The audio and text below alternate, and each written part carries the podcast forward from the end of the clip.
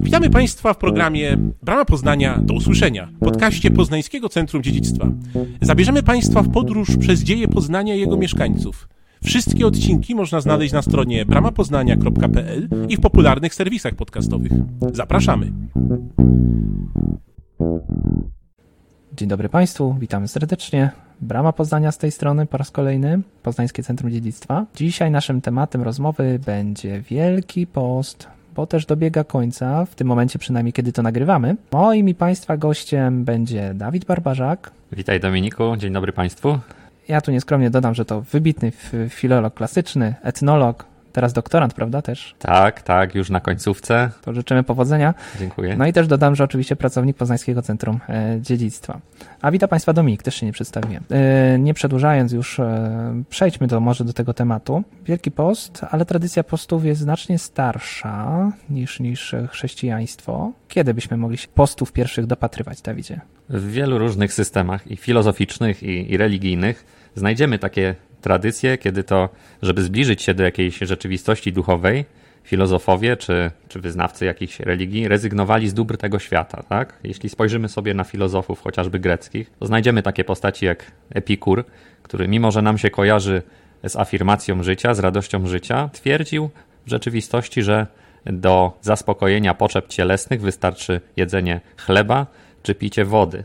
Wszyscy znamy też na pewno Diogenesa z beczki, który też odżywiał się skromnie i nosił się skromnie. Czy kojarzymy też Pitagorasa, głównie z matematyką, ale można też przypomnieć, że nie jadał mięsa, był wegetarianinem. Z tym, że to są, zobaczmy, inne tradycje, bo to są ludzie, którzy na, na ogół, na co dzień przyjęli taki wzorzec postępowania. Natomiast post, o którym dzisiaj będziemy mówić, to jest post religijny czynimy coś, ponieważ w kalendarzu przypada taki okres, który wymaga od nas, żebyśmy zrezygnowali na przykład z jedzenia czegoś, tak? Więc tutaj trzeba sięgnąć bardziej korzeniami do tradycji tej judeo-chrześcijańskiej, żydowskiej. Czyli sięgamy do, do Starego Biblii. Testamentu, tak? Tam mamy już świadectwa postów. W Starym Testamencie e, u Żydów e, post rzeczywiście istniał i przyjmował różne postaci. Tak? To mógł być na przykład akt pokutny, czyli forma przebłagania Boga. Tak? Mówi się, że jak trwoga to do Boga. No i rzeczywiście, kiedy e, naród wybrany e, Izraelici przeżywali jakieś trudne chwile, na przykład kiedy zbliżała się wojna, jakaś plaga, no to wtedy przeważnie prorocy wzywali do nawrócenia i zarządzali post.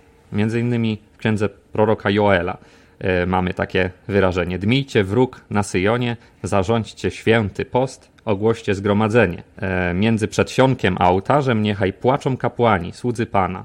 Niech mówią przepuść Panie ludowi Twojemu i nie daj dziedzictwa swego na pohańbienie, aby poganie nie zapanowali nad nami. A więc tutaj jak, jakaś obawa, tak? Od, to jest takie od... po prostu przełożenie naszej postawy na, na losy świata, jakby, tak? Na tego, co nas otacza. Zgadza się, tak? Jeśli, jeśli jakby yy, mamy do czynienia z wiarą w Boga i chcemy w jakiś sposób prosić go o, o wsparcie, a obawiamy się, że powodem e, tego, co, co, co nas czeka, jakiejś plagi czy wojny, jest gniew Boga, powodowany naszymi grzechami, no to trzeba zrobić coś, żeby tego Boga przebłagać. No i to był, to był jeden powód poszczenia w Starym Testamencie, prawda? Ale były też, były też inne. Między innymi czasami praktykowano post jako taką żałobę narodową.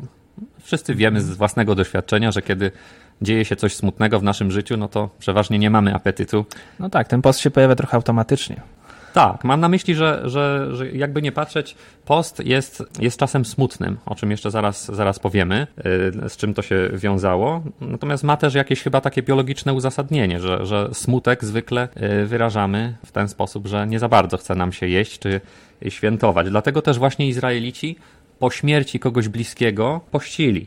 I również jeśli była taka narodowa żałoba, ogólna, na przykład rocznica zburzenia e, świątyni jerozolimskiej, też przez wiele wieków istniał zwyczaj e, poszczenia. Tak? Natomiast takim religijnym, typowo kalendarzowym u Żydów zwyczajem to był post przed e, świętem namiotów pod koniec września, kiedy to jeden, jednodniowy od zachodu słońca do zachodu słońca taki post obchodzono. E, no i nie można było wtedy nic jeść, nic pić, ani się myć, ani też współżyć z sobą. Te ograniczenia też seksualne się tutaj pojawiają.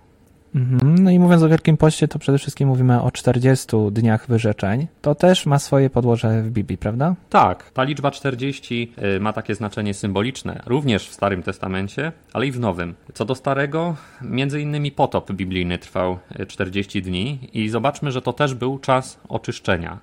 Y, czas, kiedy Bóg... Dosłownego wręcz. Dosłownie, tak. Kiedy Bóg pomyślał, że czas oczyścić świat z grzeszników, i zesłał y, potop. Po tych 40 dniach można było wyjść na świat i wszystko było już czyste, a co więcej, można było jeść mięso, bo to właśnie od Noego liczymy tradycję y, jedzenia mięsa i uprawiania winorośli. No tak, no, gdyby Noe zaczął jeść mięso na arce, no to wiele gatunków zwierząt by nie dotrwało do naszych no czasów. Właśnie. Masz rację. Ale ta czterdziestka pojawia się też w innym, y, w innych przypadkach. Na przykład Żydzi 40 lat, jak pamiętamy, wędrowali przez pustynię z Egiptu. Y, Mojżesz 40 dni z kolei przebywał na górze y, Choreb. No a w Nowym Testamencie Jezus oczywiście 40 dni miał pościć na pustyni, poświęcając się głównie modlitwie i powstrzymując się też od, od jedzenia.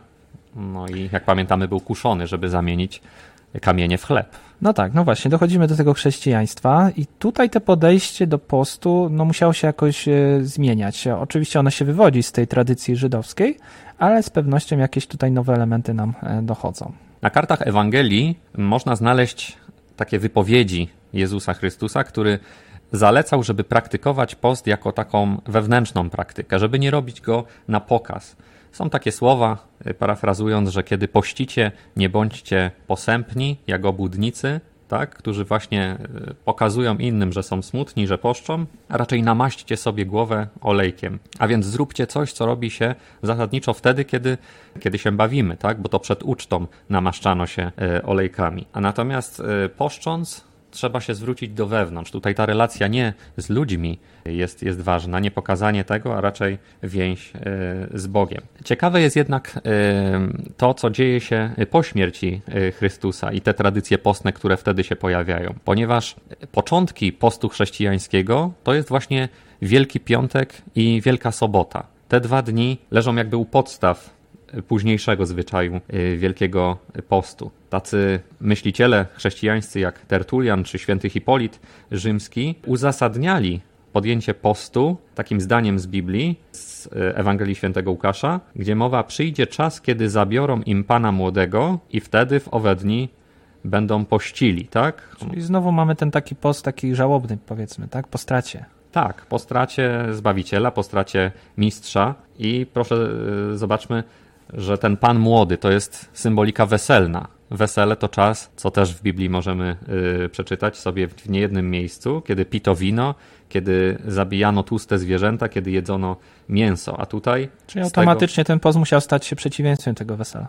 Zgadza się. Więc tutaj przede wszystkim rezygnowano z picia wina i y, z jedzenia mięsa. A konstytucje apostolskie z IV wieku zalecały pić wodę, jeść chleb, sól i jarzyny. E, no i właśnie powstrzymywać się od tego, co e, powiedzieliśmy, ponieważ był to czas smutku, a nie radości. Czyli weganizm już był modny w IV wieku. Można powiedzieć, że tak, tak, tylko że okresowo. Nie, nie dla zdrowia, chociaż na zdrowie mogło się to przełożyć, e, zwłaszcza dla tych, którzy nadużywali, którzy mogli sobie pozwolić na co dzień na nadużywanie mięsa czy, czy wina.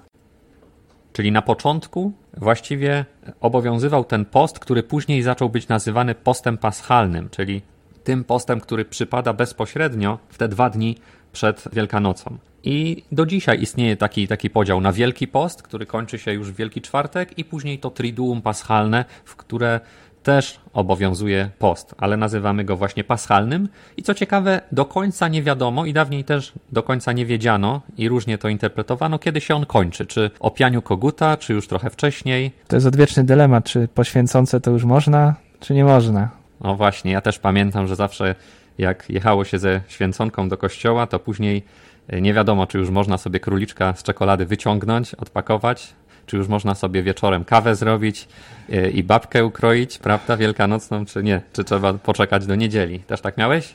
No, no oczywiście. Ja akurat e, wyszedłem w końcu z założenia, że już, już poczekam sobie, ale jeżeli słucha nas jakiś teolog, to, to zapraszamy, żeby nam tutaj podesłał informację, jak to do końca jest z tym zajączkiem. O właśnie. Okej, no ale y, post to nie tylko Wielki Post. Po- Posty pojawiają się także w inne dni roku, zwłaszcza tutaj y, myślę o piątku. Y, Wigilia też jest tradycyjnie takim dniem postnym. Zgadza się. Oczywiście z czasem te tradycje, oczywiście w różnych też regionach, pojawiły się również w inne dni roku i z czasem zaczęto pościć nie tylko w Wielki Piątek, ale, ale w każdy piątek.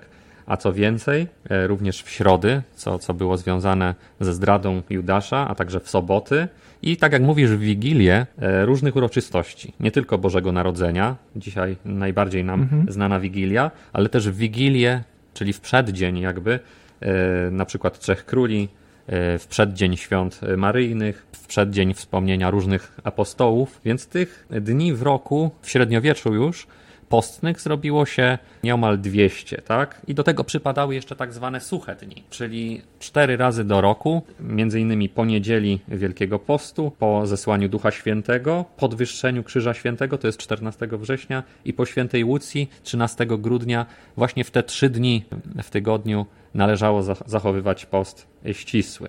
To się wiązało z takimi zwyczajami dożynkowymi jeszcze w starożytności, jak zbiory e, kwiatów, zbiory pszenicy, zbiory winorośli i zbiory oliwek, przypadające Czyli właśnie post na te... obowiązywał w czasie tych zbiorów. Obowiązywał e, po tych świętach, które wymieniłem, właśnie w środę, w piątek i, i w sobotę, tak? Więc i to były e, suche dni, s- e, bardzo ściśle przestrzegane i właściwie zniesione dopiero w XX wieku, więc jeszcze żyjący ludzie dzisiaj być może je pamiętają. To, czy je przestrzegali, to nie wiem, ale ja tego nie pamiętam. Ja, ja to wyczytałem z książek. Nie no, ty to jesteś młody człowiek. No właśnie. No okej, ja skupiając się już na tym samym jedzeniu, dlaczego akurat mięso stało się takim e, obiektem wyrzeczenia? Mięso e, kojarzyło się przede wszystkim e, z potrawą świąteczną. Mięsa nie jadano na co dzień, również w krajach południowych, e, tam skąd post się wywodził. I kojarzyło się ono z, z dniami świątecznymi, ale w religii pogańskiej. Zarówno w tej grecko-rzymskiej, jak i,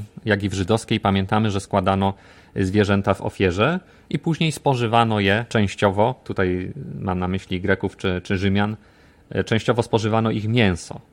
Oczywiście w czasach, kiedy żył Jezus, w czasach, kiedy żyli apostołowie, ta, ta religia grecka czy rzymska była już e, im znana. Te, te światy były trochę wymieszane, dlatego doszło do takiego zderzenia. Pojawiły się różne pytania, czy chrześcijanin może jeść na przykład mięso zwierzęcia ofiarnego. No właśnie, może czy nie może? Jeśli sięgniemy sobie do dziejów apostolskich czy do listów apostolskich, e, znajdziemy dwa fragmenty, w których święty Piotr i święty Paweł się nad tym zastanawiali. Między innymi w dziejach mamy taką scenę, e, kiedy to święty Piotr u setnika Korneliusza, a więc u Rzymianina, zobaczmy, doznaje wizji, w której Bóg objawia mu różne gatunki zwierząt, w tym zwierząt też niekoszernych e, dla Żydów i mówi e, zabijaj i jedz, bo to co Bóg oczyścił, nie, nie może już dłużej być nieczyste. Tak? Te zwierzęta, które wcześniej uznawano za nieczyste, niekoszerne, czy właśnie złożone w ofierze przez pogan, odtąd mogą być jedzone przez e, chrześcijan, bo po prostu nie ma to,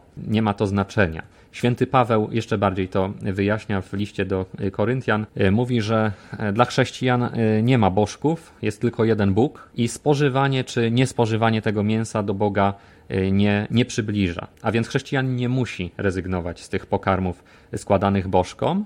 Czyli jakby dla samego zbawienia to nie ma znaczenia, kwestia tego, co jemy. Tak.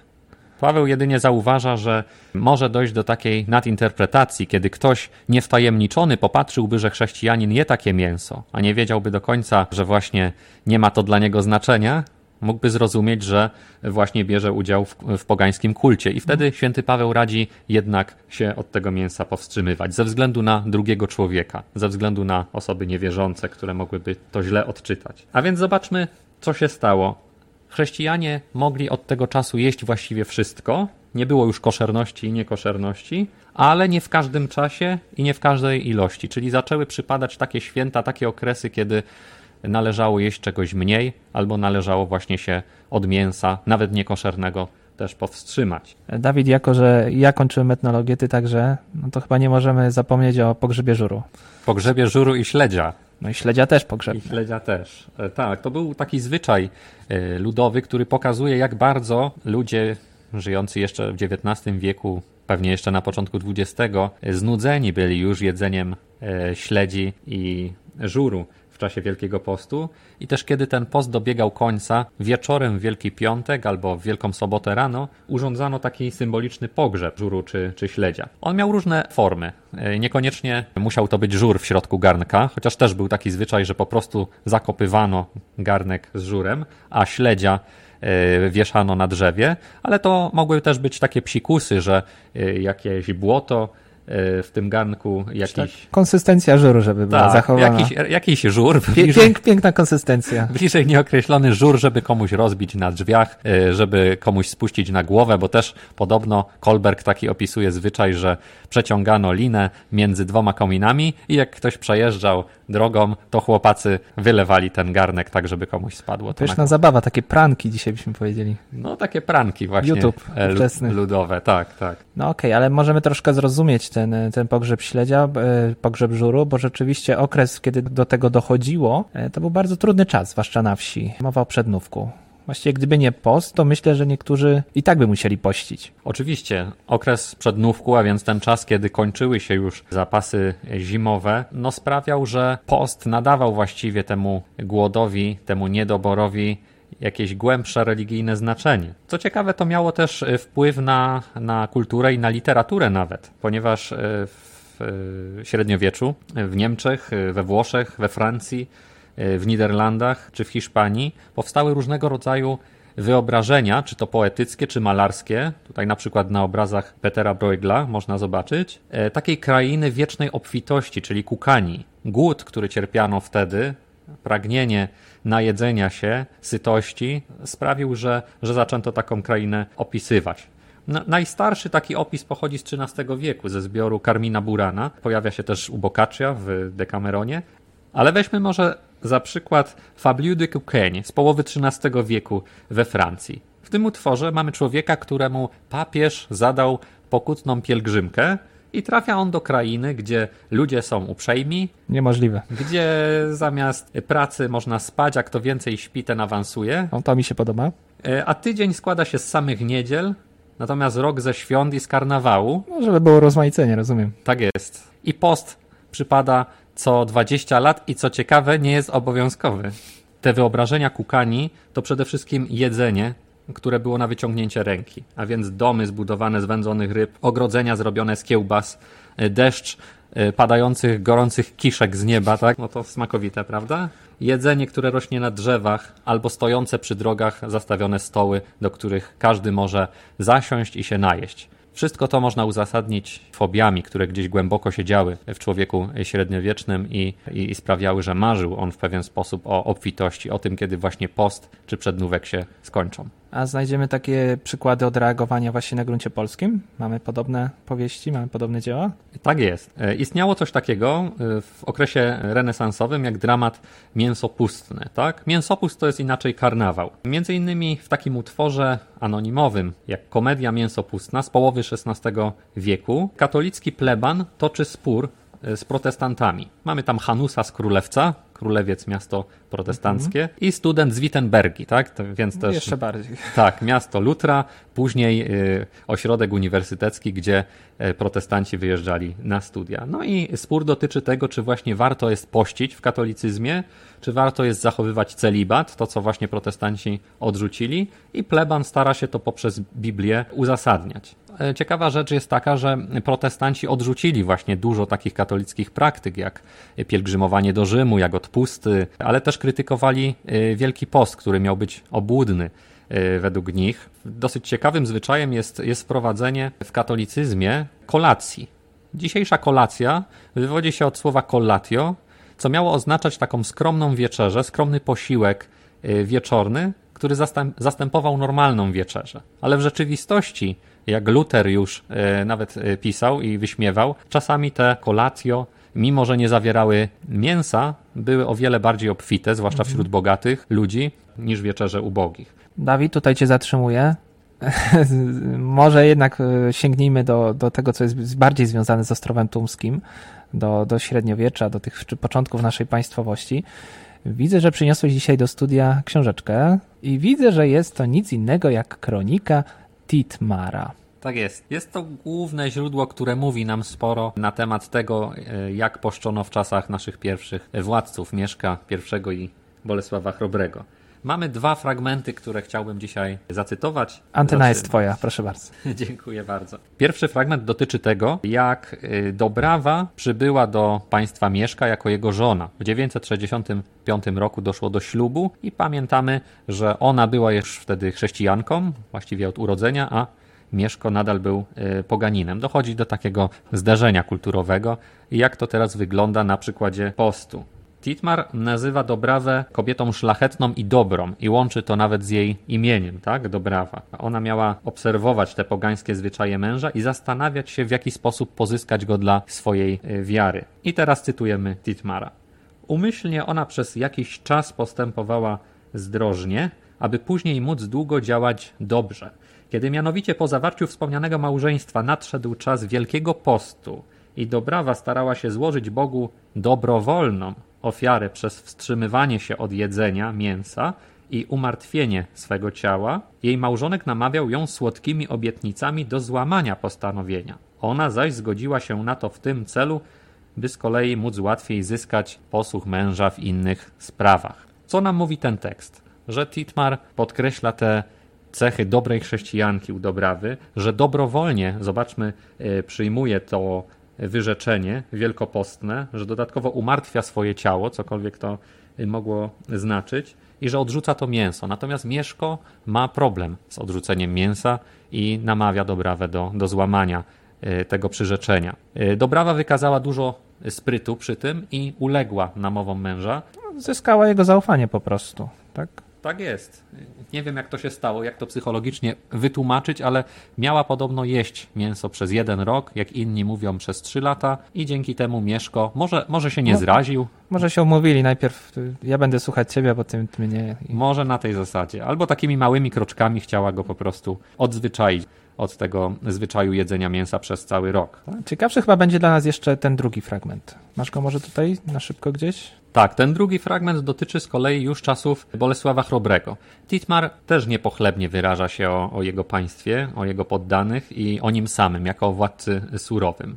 E, posłuchajmy fragmentu. Lud jego bowiem wymaga pilnowania na podobieństwo bydła i bata na podobieństwo upartego osła. Jeżeli stwierdzono, iż ktoś jadł po siedemdziesiątnicy mięso, karano go surowo przez wyłamanie zębów. Prawo Boże bowiem świeżo w tym kraju wprowadzone większej nabiera mocy przez taki przymus niż przez post ustanowiony przez biskupów. Są tam także inne zwyczaje, znacznie od tych gorsze, które ani Bogu nie są miłe, ani poddanym niczego prócz strachu nie przynoszą. No i tu nie trzeba być wielkim filozofem, żeby troszkę odczytać, e, że Titmar niekoniecznie ma dobrą opinię o ówczesnej Polsce i jego władcy. Z czego ona wynikała? Rzeczywiście, Titmar z Merseburga, biskup tego, e, tego miasta, tej diecezji, e, nie przepadał za Bolesławem, ponieważ o ile Odtąd trzeci, jak pamiętamy jeszcze ze szkoły, podczas zjazdu gnieźnieńskiego, miał inną wizję Europy. Chciał, żeby cesarstwo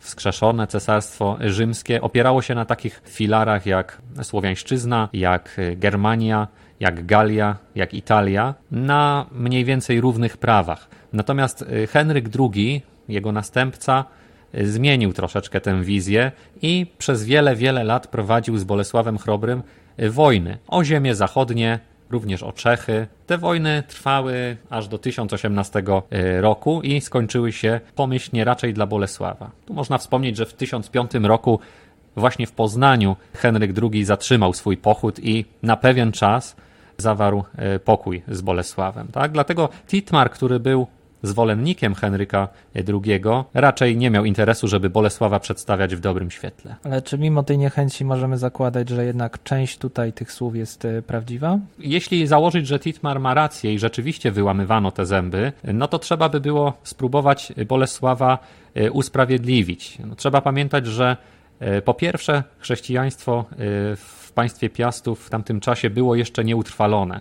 Jordan, kiedy przybył, to sam Titmar zresztą pisze, że miał wiele pracy, e, aby nakłonić poddanych tutaj Mieszka do uprawiania win, winnicy pańskiej. Niewiele się zmieniło do, do rządów Bolesława i można tutaj rozumieć, że jako taki gorliwy, niedawno nawrócony na chrześcijaństwo władca mógł wykazywać się taką szczególną gorliwością.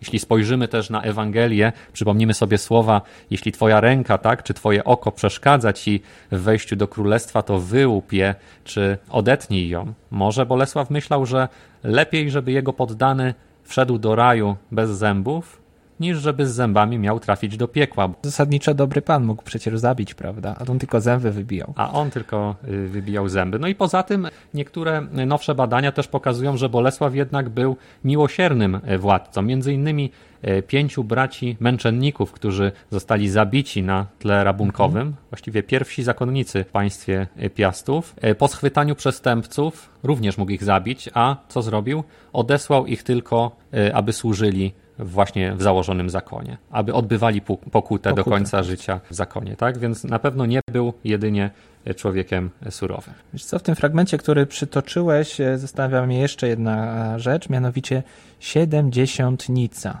Czy wtedy post był dłuższy w średniowieczu? Tak, istniał taki zwyczaj jak przedpoście, czyli dodatkowe trzy, nie, trzy niedziele przed tymi 40 dniami, e, podczas których już należało z pewnych produktów po kolei powoli rezygnować. Rezygnowano z mięsa, rezygnowano później e, z nabiałów i to zachowało się jeszcze do dzisiaj e, w tradycji prawosławnej, tak? W obrządku wschodnim takie niedziele przed Wielkim Postem są, tak? Maselnica, seropustna czy mięsopustna to jest ta trzecia. Kolejną książeczkę, Kronika Wielkopolska. Tak Kogoś tam wyszukał. Przemysła pierwszego, naszego tutaj założyciela e, Poznania, prawda? Według kroniki wielkopolskiej e, również właśnie Przemysł był władcą e, wstrzemięźliwym. Między innymi taki fragment. Pychą gardził, pijaństwa zupełnie unikał. Nigdy nie widział go nikt pijanego. Jadł umiarkowanie, miodu przez wiele lat nie pił, lecz piwo i wino, co znaczy, że chyba miód musiał być mocniejszym mhm. alkoholem, no i to z niego prawdopodobnie podczas postu rezygnowano, tak? A, a, piwo było czymś znacznie lżejszym. Było ono tak rozcieńczone, to wino, że ledwie miało smak wina. Zresztą Przemysł słynął z ascezy, bo jak już kiedyś w jednym z filmików wspominałem, unikał kąpieli. Zresztą e, zapraszamy Państwa do oglądania też filmików. Taki filmik o poście również powstał, prawda? Zgadza się, tam troszeczkę o Bolesławie i o Mieszku yy, można posłuchać. Post to jest właściwie nie tylko jedzenie. To także jałmużna i modlitwa. Czy mógłbyś ten element troszkę nam szerzej tutaj omówić? Oczywiście. Tutaj y, w Wielkim Poście miały miejsce również inne praktyki, nie tylko te żywieniowe, ale też wyrzeczenia innego rodzaju. Te trzy filary postu, post, modlitwa i Y, jałmużna e, od zawsze gdzieś e, się przeplatały i istniały, no bo w końcu nie tylko rezygnujemy z jedzenia, żeby mieć mniej, ale też po to, żeby podzielić się nim z innymi. Żeby mieć więcej dla innych. Żeby mieć więcej dla innych, więc żeby wykorzystać też to wyrzeczenie. Ciekawą rzeczą jest to, że królowie e, polscy, którzy jeszcze w późniejszych czasach może trudno znosili posty, na przykład Stefan Batory, starali się u papieży u dyspensę. No ale przeważnie kiedy taką dyspensę już papież udzielał, to prosił, żeby w zamian za to udzielać większej jałmużny dla poddanych. Tym, co może być dzisiaj dla nas e, szokującym, jest chyba to, że dawniej ta pokuta, ta pokuta odbywana się Wielkiego Postu, miała charakter publiczny. Rzeczywiście, a więc coś przed czym Jezus troszeczkę przestrzegał, jednak stało się trochę na pokaz. Co nie znaczy, że wewnątrz tych owoców e, nie przynosiło, no bo tego się e, nie dowiemy. Środa popielcowa, która rozpoczyna e, Wielki Post, była takim momentem, kiedy głowy posypywano popiołem. Ten, ten zwyczaj został zatwierdzony przez papieży w 1091 roku. Y, więc no nie mamy pewności, czy Mieszko I czy Bolesław Chrobry znali już ten zwyczaj, czy on funkcjonował wcześniej i został zatwierdzony, czy, czy może dopiero właśnie w XI wieku się rozpowszechnił. I co ciekawe, słowa, które kapłan dawniej wypowiadał, były mocniejsze. Pamiętaj człowiecze, że jesteś prochem i w proch się obrócisz, czyń pokutę, abyś miał y, życie wieczne. A więc y, fragment z Księgi Rodzaju. Dzisiaj częściej tego dnia usłyszymy wezwanie nawracajcie się i wierzcie w Ewangelię. Mhm. Jak można przyznać, o wiele bardziej łagodne wezwanie, prawda? E, Środa Popielcowa była takim dniem, kiedy odbywano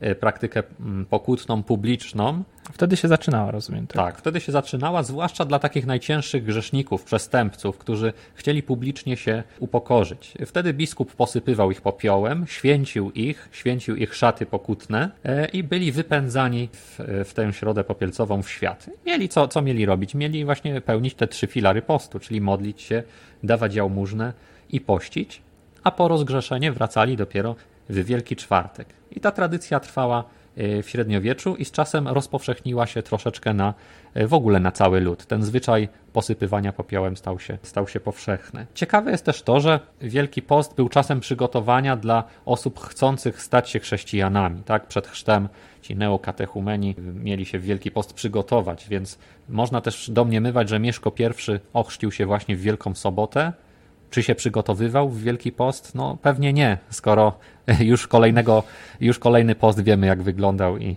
miał problemy z tym mięsem. No w ten sposób możemy też trochę datę chrztów dokładnie e, rekonstruować, bo w 966 roku Wielka Sobota przypadała 14 kwietnia. Zgadza się. I stąd też świętowaliśmy w 2016 właśnie yy, tego dnia. A gorzej już jest z miejscem, gdzie do tego chrztu doszło. Tak? Jak Ale to już temat na zupełnie osobny odcinek. Inny temat. To, co e, mogłoby e, nas dzisiaj zdziwić, jeśli chodzi o te praktyki wielkopostne, pokutne, to zwyczaj umartwiania e, ciała, na przykład zwyczaj publicznego biczowania.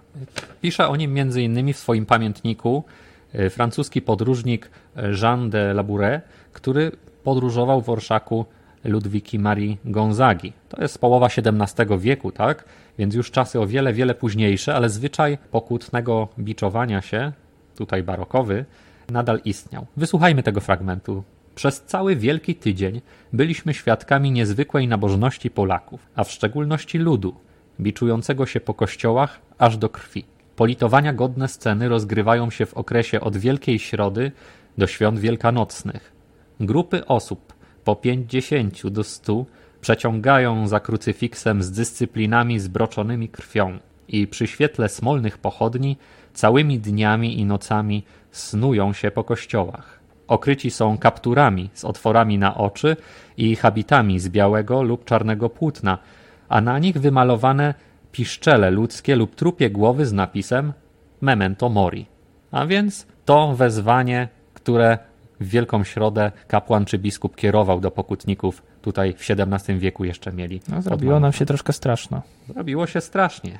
No ale jeszcze dzisiaj takie praktyki gdzie niegdzie publiczne można spotkać. Stają się one trochę... Filipiny, Ameryka Południowa. Tak, ale nawet Hiszpania, tak? Semana mhm. Santa, jeśli pojedziemy sobie do Hiszpanii w okresie Wielkiego Postu, to można zobaczyć e, właśnie takich pokutników ubranych bardzo podobnie i czasami chodzących boso, ciągnących za sobą łańcuchy. I te praktyki oczywiście były krytykowane przez ruch reformacji, ale sam e, Labouret jako katolik, Francuz pisze w ten sposób. Bardzo litowałem się nad ich plecami, ale bardziej jeszcze przerażały mnie ich przesądy. Trwali bowiem w przekonaniu, że biczowanie przyspieszy ich zbawienie.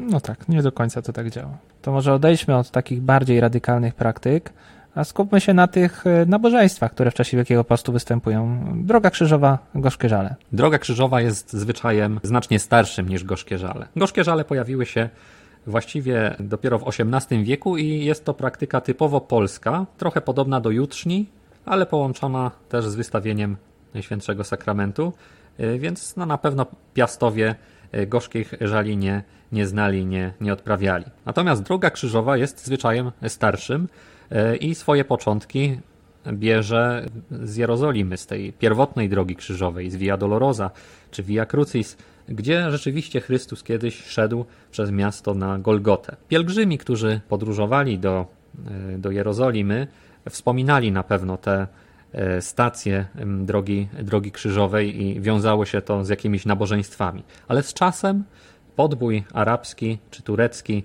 e, Ziemi Świętej sprawił, że tego rodzaju nabożeństwa zaczęto praktykować na miejscu, w kraju. I przede wszystkim w klasztorach franciszkańskich, zwłaszcza w XIII, w XIV wieku, zaczęto zawieszać takie wizerunki i obchodzić właśnie te stacje. No i z czasem stało się to tradycją ogólnoeuropejską i dzisiaj właściwie w każdym katolickim kościele wokół, jak spojrzymy, mamy te 14 stacji obrazów, które pokazują sceny od skazania na śmierć aż po złożenie do grobu. No, a z czasem pojawiły się też kalwarie, czyli takie próby właściwie przeniesienia jeden do jeden, przynajmniej jeżeli chodzi o odległość, usytuowanie Zgadza się. Ziemi Świętej na nasz grunt. Zwyczaj barokowy, jak najbardziej. Kalwaria chociażby zebrzydowska, czyli y, właśnie przenoszenie tego, czego nie dało się na własne oczy y, zobaczyć. Można by przewrotnie powiedzieć, y, nie chciał pielgrzym do góry, to przyszła góra do pielgrzyma. Czas nas trochę goni, więc musimy powoli kończyć A przebiegliśmy dzisiaj niemały odcinek czasu, bo jednak zaczynaliśmy gdzieś e, w starożytności, e, w Starym Testamencie, początki chrześcijaństwa na ziemiach polskich, czasy staropolskie. No i widzimy, że ten post jednak kształtował się, zmieniał się z biegiem e, lat. Oczywiście, post to jest kwestia tradycji. Na, na różnych ziemiach i w różnych czasach przybierał różną postać. Przystosowywał się też do lokalnych warunków. No tak, ten post się zmienił, ale i tak myślę, że warto się nim zainteresować, czy to dla zdrowia, czy dla ducha. No i też go traktować jako taki okres wyciszenia, który no, myślę, że w świecie dzisiejszych mediów, dzisiejszych social mediów, tego całego zabiegania. Tych podcastów zwłaszcza. Tych podcastów, tak. Jest jak najbardziej potrzebny. Dziękujemy za uwagę i odsłuchanie naszej audycji. Przypominamy, że wszystkie odcinki można znaleźć na stronie bramapoznania.pl i w popularnych serwisach podcastowych. Zapraszamy także do obejrzenia naszych filmów dostępnych na kanale Bramy Poznania w serwisie YouTube. Brama Poznania, do usłyszenia. Do usłyszenia. Do usłyszenia.